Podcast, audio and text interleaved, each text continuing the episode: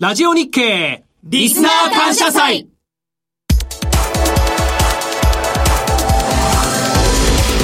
メリマン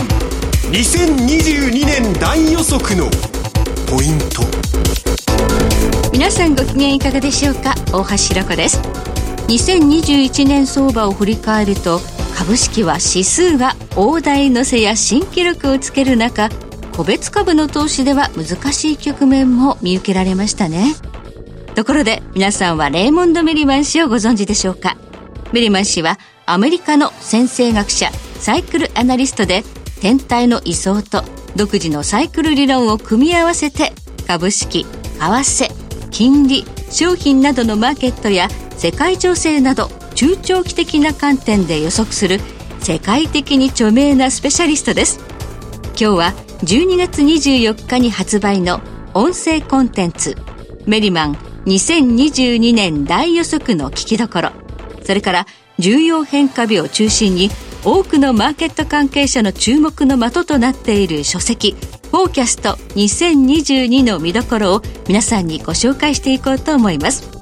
それではコメンテーターをご紹介しましょう。投資日報社チーフアナリスト林智久さんです。林さんこんにちは。どうもこんにちは。よろしくお願いします。よろしくお願いいたします。なんか21年今年はあっという間に過ぎたという感じがしますね。まあねあっという間でしたね。毎年この時期というのは林さんメリマン氏のフォーキャストの翻訳でご多忙かと思いますが、はい、例年となんか違うことってありますか？今回スケジュール的に12月24日のクリスマスイブがこのフォーキャスト2022の発売日。発売日なんですね。クリスマスイブに、えー、はい、あともう一個ですね重要なのは前の本でまあ注目されてた土星天王星、えー、ウェイニングスクエアってやつですね、はい、あれ3回あるんですけど3回目がまさにこの12月24日なんですよ1回2回これ2月と6月あったんですけど、うん、日経平均株価の最高値後でまた更新されるんですけど、はい、2月に高値つけましたよね。あの日の付近で土星天王星スクエアができてる。だからね高値とすごく相関性があるところだったんで、はい、ひょっとするとひょっとするかもしれませんね。おっと重要な天体位相アスペクトがこれ、クリスマスイブ発売日に重なっているということですね。そうですね。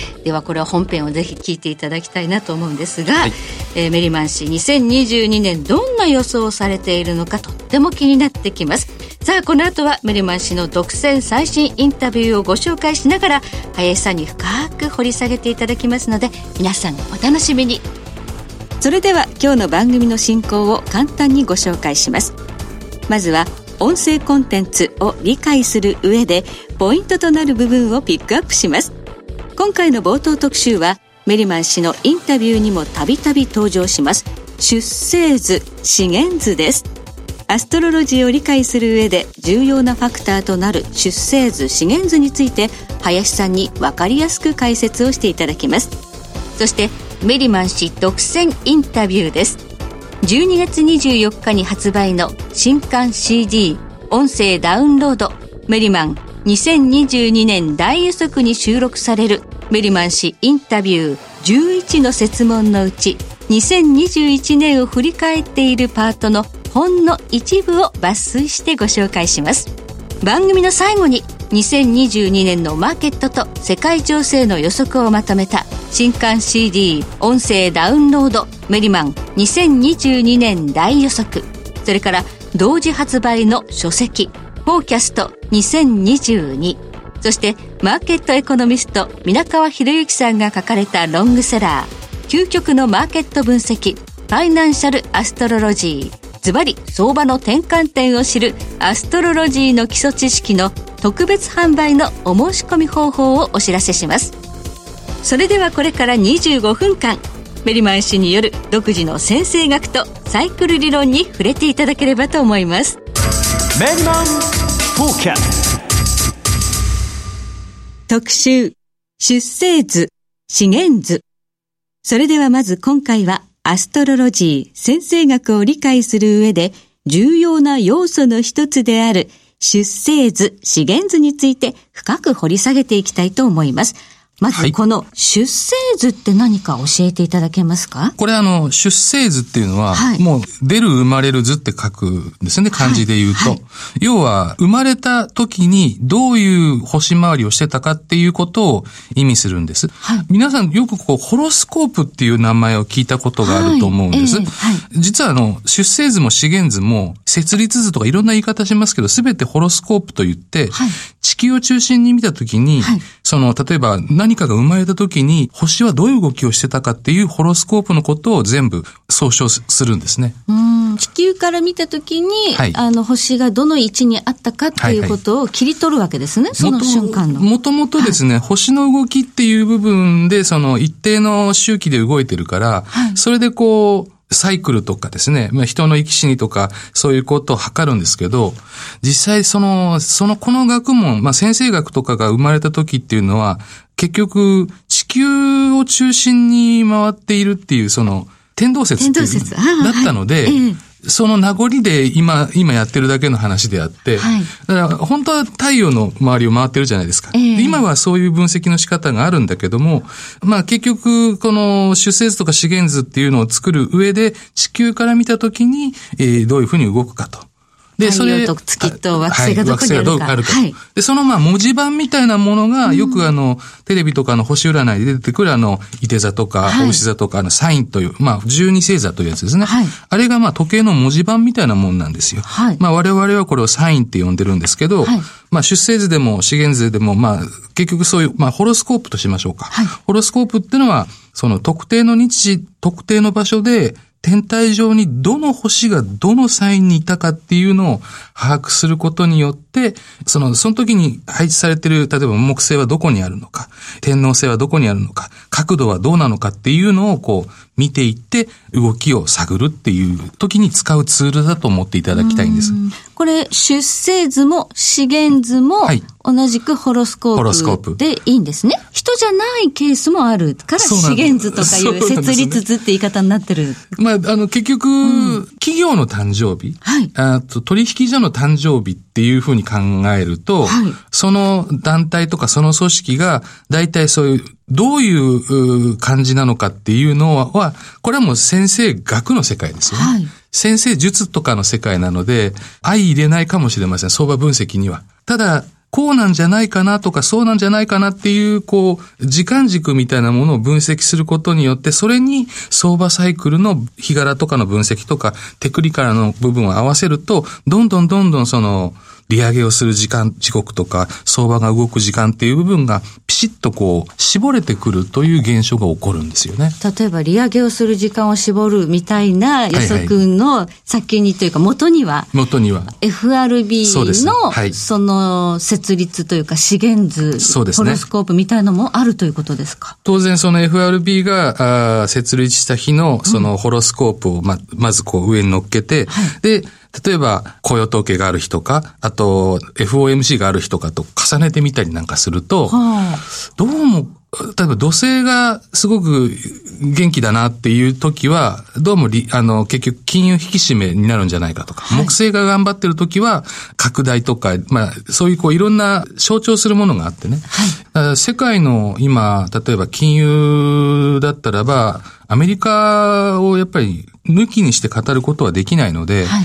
ニューヨーク証券取引所の資源図っていうのおがー大事になってくるんですよ。はい。じゃあこのホロスコープ、出生図、資源図というものには、いろいろな惑星とはい星座のサインが描かれているんだけれども、はいその生まれた時と、えー現在あるイベントが起こった時とか、何か大きな動きがあった時の、えーこのホロスコープを重ね合わせることによって何かを読み解くことができる。できると。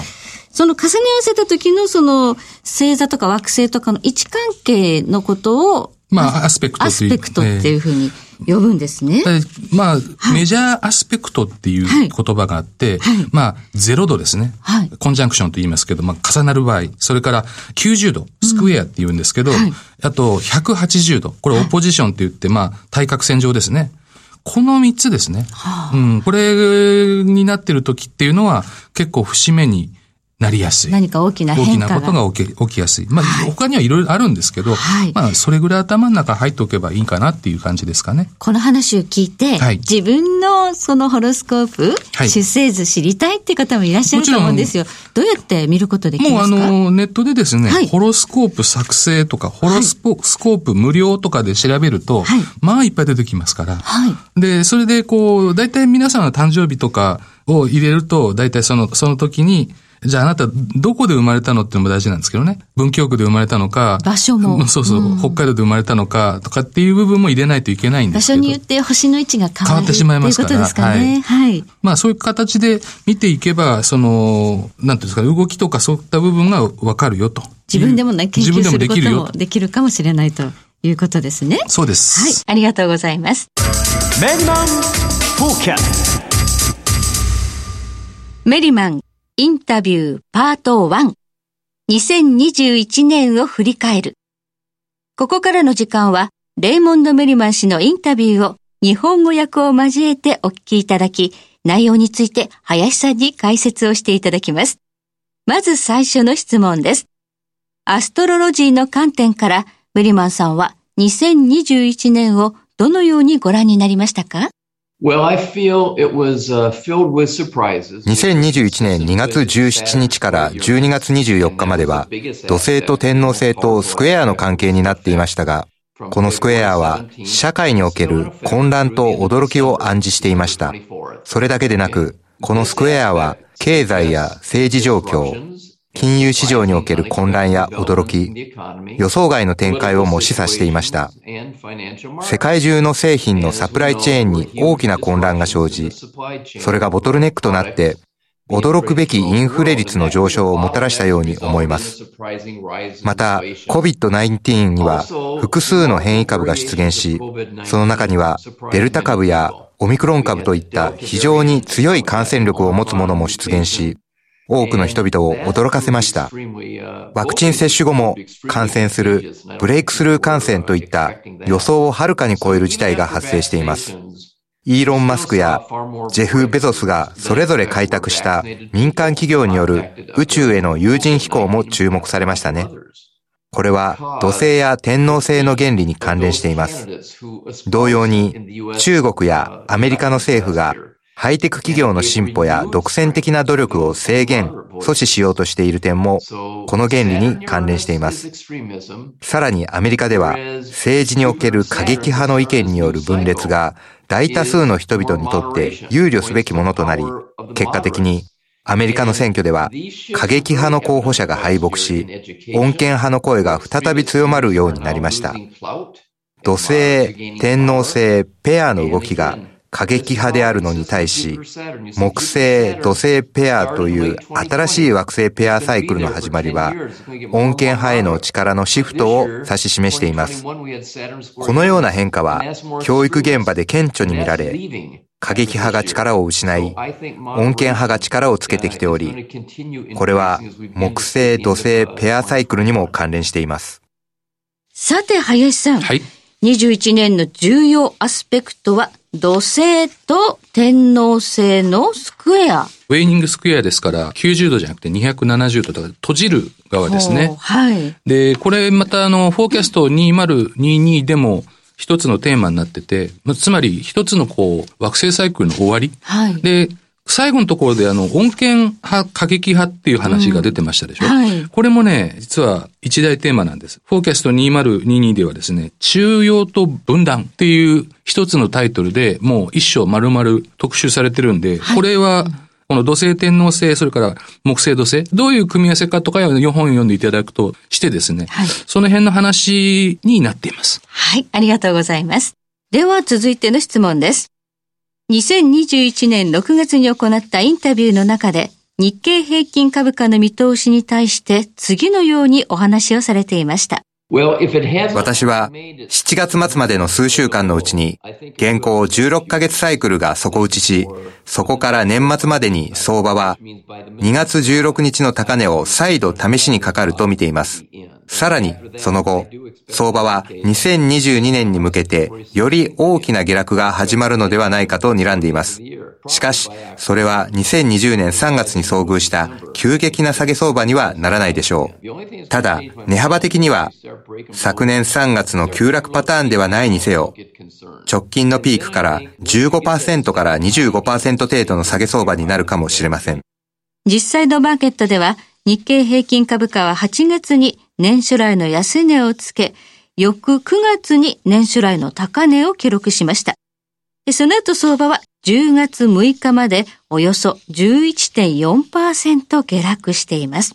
つまり、前回のインタビューでのメリマンさんの予測はほぼ的中したこととなります。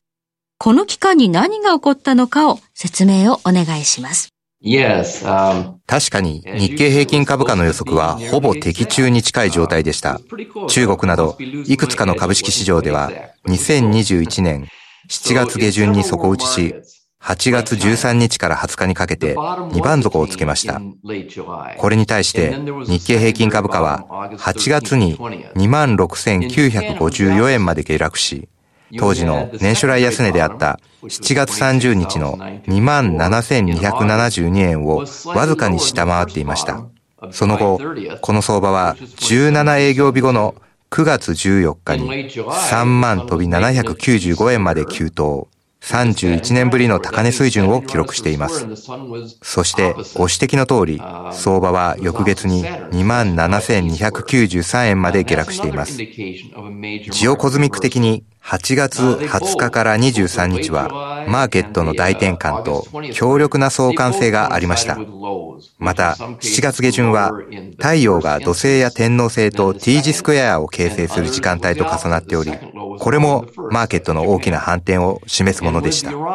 どちらもボトムと関連して中国のように8月より7月の方が安い場面が出現するマーケットもあれば、日本のように逆パターンになる場面も見られました。このように天皇制が絡むと、このような現象が出現するケースは珍しくありません。本当に日経平均の予測、これ、上げ下げ、あの、本当に見事でしたね。まあ一応、訳した人間からするとですね、えこの今のそのコメント、それから分析予測、ポイントが4つあるんですよ。はい。まず、ポイント1ね。2021年7月までに第一16ヶ月サイクルがボトムをつけるということ。うん、それから、えポイント2、年末までには2月高値を試しにかかる。これもそうですね。はい、で、ポイント3、試しにかかった後は、2022年に向けてドーンと下げると。はい。で、最後、その下げは15から25%になる。うん。これだから、あれなんですよ。ミリマンのその理論っていうのは、はい、サイクルとテクニカルとアストロロジーなんですね。はいこれがもうバッチリなんです。見事にその3つが。そう。例えば、はい、先中国の話とかしましたよね。えー、これ、テクニカルで言うとこのダイバージェンス。石上間強気ダイバージェンス。はい、しかもですね、日本時間でこの8月のこの安値をつけたところっていうところではですね、太陽と木星のオポジション180度。はい、それから天王星が逆行してる。火星と天王星がトライン120度になってる、うん、満月になってるとか、いろんなものがバーッと混ざってるんですよ。はい。で、7月はそういった、こう、大きい土星天王星のそのスクエアとかそういった部分をなぞるような太陽トランスレーションっていう、もうバッチリの時間帯っていうのがあって、はい、そこに向かって下がってて、しかも片っぽは7月に安値、片っぽは8月に安値でダイバージェンスが出てる。これは買いだっていう見事なもうパーフェクトと言っていいような分析の仕方だったですね。はい。えー、まあ、その昔、日本株っていうのは、米株のね、その、ミラー相場とかね、言われてたんですけど、ね、今年全然違う動きをしてたっていう、その動きを、まあ、見事に当ててたっていう。だから、おそらく、こうなるとは、メリマンさんは多分思ってはいないはずなんですよ。だから、必ずこう、予言者じゃないから。ただ、サイクルで日柄を数えると、このあたりにそこを打ちそうだね。で、星回りはどうだい？で、テクニカルはどうなんだい？っていう、この三本柱で考えると、ここだっていうことになるわけです。はい。ここまでがメリマンインタビューパート1 2021年を振り返るでした。このほか2022年のマーケット世界情勢の予測、展望を含むインタビューの完全版は、12月24日金曜日発売の新刊 CD 音声ダウンロードメリマン2022年大予測に収録しています。番組の最後に購入方法についてお知らせがありますので、お聞き逃しなく。それでは最後にお知らせです。2022年の予測展望を中心としたメリマン氏の最新独占インタビューの完全版を収録した新刊 CD 音声ダウンロードがラジオ日経から12月24日金曜日に発売。タイトルはメリマン2022年大予測。価格は CD が送料別で税込み6600円。音声ダウンロードは税込み6160円です。そして2022年のマーケットと世界情勢の予測をまとめた一冊で同時発売のフォーキャスト2022。こちらは株式、為替、商品の各マーケットの予測と2022年の重要変化日が1年分掲載されています。価格は送料別で税込み8250円です。なお、今回も星座別個人の運気予測は掲載されておりませんのでご注意ください。そしてもう一冊、マーケットエコノミスト、皆川博之さんが書かれたロングセラー、究極のマーケット分析、ファイナンシャルアストロロジー、ズバリ、相場の転換点を知るアストロロジーの基礎知識。こちらは初心者にもわかりやすい内容でおすすめの一冊です。価格は送料別で税込み1760円です。以上3点の商品のいずれかをラジオ日経でお買い上げの方には漏れなくメルマン氏執筆の MMA 日経平均集法日本語版サンプルを特典としてお付けします。これは毎週月曜日発行でメリマン氏による弱気強気指標を判断するテクニカルインジケーター分析、サイクルパターンからの目標価格分析、相場の重要転換日を予測するアストロロジー分析を含むレポートです。もう一度おさらいしましょう。新刊 CD メリマン2022年大予測は送料別で税込み6600円。音声ダウンロード版は税込み6160円です。書籍、フォーキャスト2022は送料別で税込み8250円。そして書籍、究極のマーケット分析、ファイナンシャルアストロロジーは送料別で税込み1760円です。購入の手続きは、おはがき、ファックス、インターネットのいずれかでお申し込みいただきます。おはがき、ファックスの方は、お名前、住所、電話番号、そして必ずご希望の商品名を明記してください。お申し込み先は、郵便番号105-8565、ラジオ日経、通販ショップサウンロード宛て。ファックスの方は、東京03-6205-7809東京03-6205-7809までお送りください。お電話は平日10時から夕方5時30分まで受け付けています。電話番号は東京03-3595-4730東京03-3595-4730番です。インターネットの場合は、ラジオ日経のホームページからリンクしているメリマン専用ウェブサイトから必要事項をご記入の上お申し込みください。お申し込みいただいた順に発売日から商品を発送いたします。お支払い方法は商品お届け時引き換えの代引きとなります。